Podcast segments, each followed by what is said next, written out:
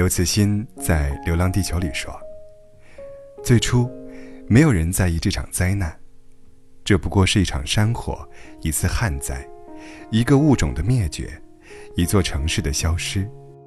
直到这场灾难和每个人息息相关。发生在武汉的新冠肺炎，最后还是演变成了这场灾难。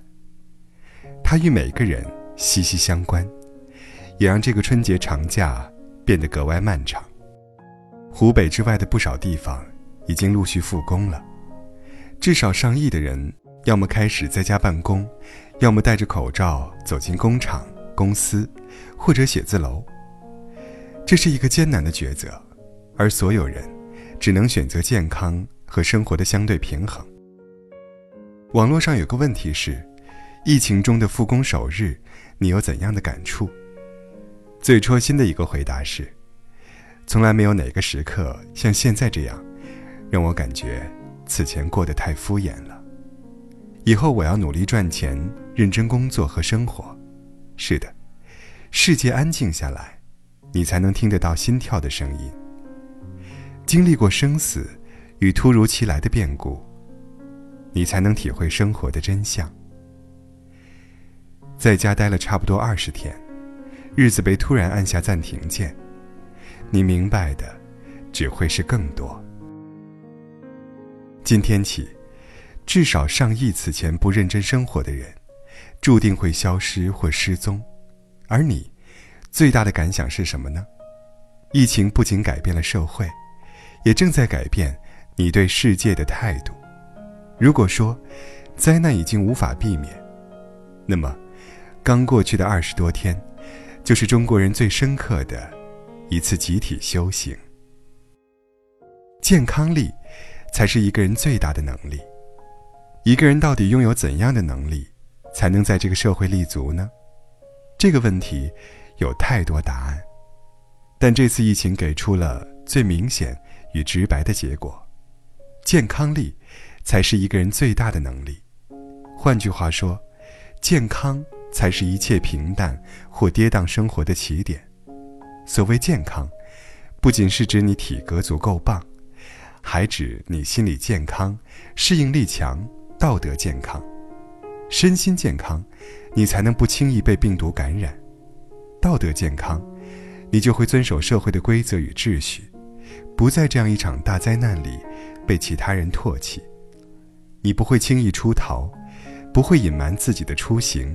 与旅游经历，同时拥有身心健康与道德健康，你才能在所有的风波里安然无恙。寻常日子里，也许你会有太多通往光鲜或升级版生活的逻辑，但渡尽劫波，你就会发现，强大的健康力，才是最颠簸不破的硬实力。有套房。是一切生活稳定感的前提。这次疫情抗击的一个关键词是居家隔离，房子的重要性在这里展现的淋漓尽致。如果你没有固定的住处，在过去的二十多天里，可能会过得比较狼狈。但有一套房，也许你在房子里仍然会不安与忐忑，但会好很多。我不提倡你一定要多买房。毕竟，靠买房致富的年代已经过去，但有套房，就算在异乡，你也不会有漂浮在空中的感觉；有套房，就算去相亲，你也会多一些直言不讳的底气。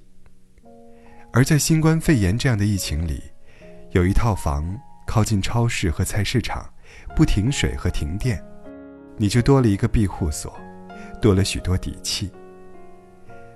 孩子在诗里说：“从明天起，做一个幸福的人，喂马、劈柴、周游世界。从明天起，关心粮食和蔬菜。我有一所房子，面朝大海，春暖花开。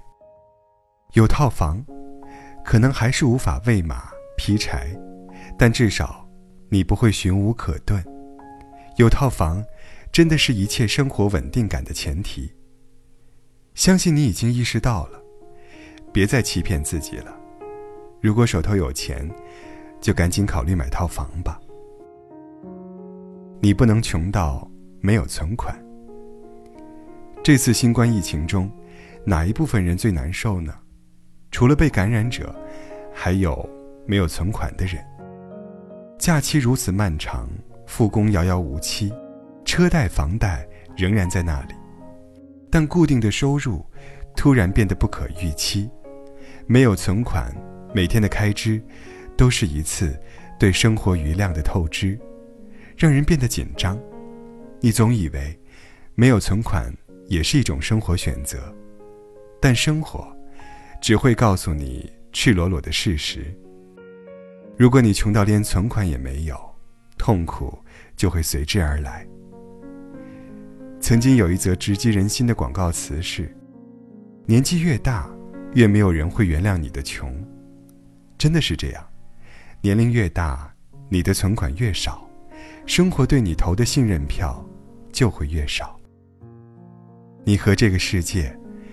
有时候真的是靠金钱联系着，就这么简单。那种只存不花的金钱观当然不足取，但只花不存，则是成年人最大的不自律。你一旦不自律，风险的兜底能力就会大大降低，灾难会让你害怕，也会教给你规避风险的路径。禁足后才知道。百分之九十九的社交是无用的。一些媒体在形容这次疫情中普通人的居家隔离时，都不约而同用到一个词：禁足。疫情大事件骤然中断了你绝大部分的社会联系，也禁止了你以前不停的社交。禁足后会发生什么？你会发现，总想逃离的家，其实也没那么可怕。你会明白，静下心来看一本书也是可能的。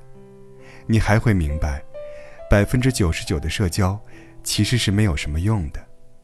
你待在家里这么久，没去参加形形色色的聚会、酒局、饭局，到最后，他们对你的影响依旧微乎其微。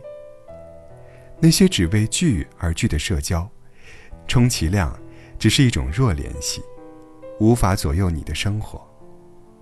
你的对手在看书，你的仇人在磨刀，你的闺蜜在减肥，你却把时间浪费在一场又一场的饭局中。这种生活不值得过。你真正需要的，是有价值的遇见，使你变得优秀，成为所在行业的前百分之十五。你若强大。人脉自来。我已经明白了这条道理。你呢？一辈子太长，要和有趣的人在一起。这是作家王小波的一句话，但把它用在此次新冠肺炎疫情中，再合适不过了。待在家中将近二十天，出一趟门非常麻烦，重复的空间与生活作息，如何熬过去呢？内心呆板的人，会接近崩溃；过于安静的人，很可能会出现心理问题。只有那些有趣的人，会活出另一种滋味。这几天看抖音，我就格外感慨：抖音中有太多苦中作乐的人，有被困在农村老家的人，在磨盘旁扮起了毛驴；有人在给橘子接生。有的一家人演起了情景小剧。疫情让他们无法自由出门，但他们在家里找到了另一个小世界。世上普通的人很多，但有趣的人很少。请你做一个普通且有趣的人。如果你遇到这样的人，那么，请记得珍惜，不要迷恋深夜的酒。一定要喝清晨的粥。昨天晚上，和一个刚返程的邻居聊天，他在老家待了整整十八天，山区，手机连信号都没有。我问他，没有网络的日子可怕吗？他说，恰恰相反，从来没有在家里陪父母这么久。第一次感觉安静真好，和家人待在一起心定。也从来没有和孩子相处这么长时间，突然发现，除了有时候不写作业，也挺可爱。新冠肺炎疫情当然是一次灾难，但换个角度来看，它何尝又不是给所有人一个机会，和最亲近的人在一起？灾难和意外都是不速之客，不要等他们到来，才去爱值得爱的人。武汉新冠肺炎疫情将会如何发展？十多天前，上海传染病权威专家张文宏分析了抗疫的三种结局。最好的结果是两到四周内，所有病人治疗结束；二到三个月内，全国疫情得到控制。最差的结果是控制失败，病毒席卷全球。还有一种焦灼的姿态，病例数。在可控范围内增长，抗疫过程会十分长，可能长达半年至一年之久。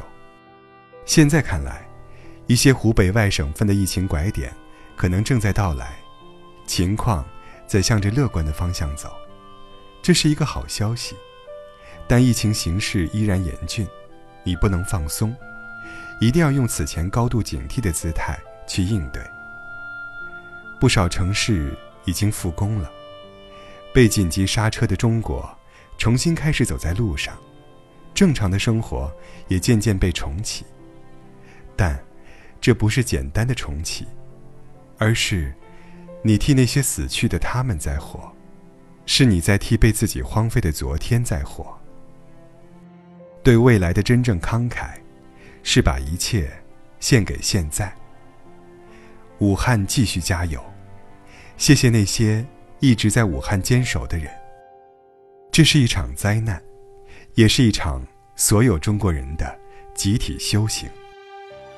你不要辜负这场修行。灾难过后，愿你都能成为一个有好身体、有风险意识和有趣的人。愿你有房子，也有积蓄。愿你既看重身边的人，也远离无用的社交。与关系。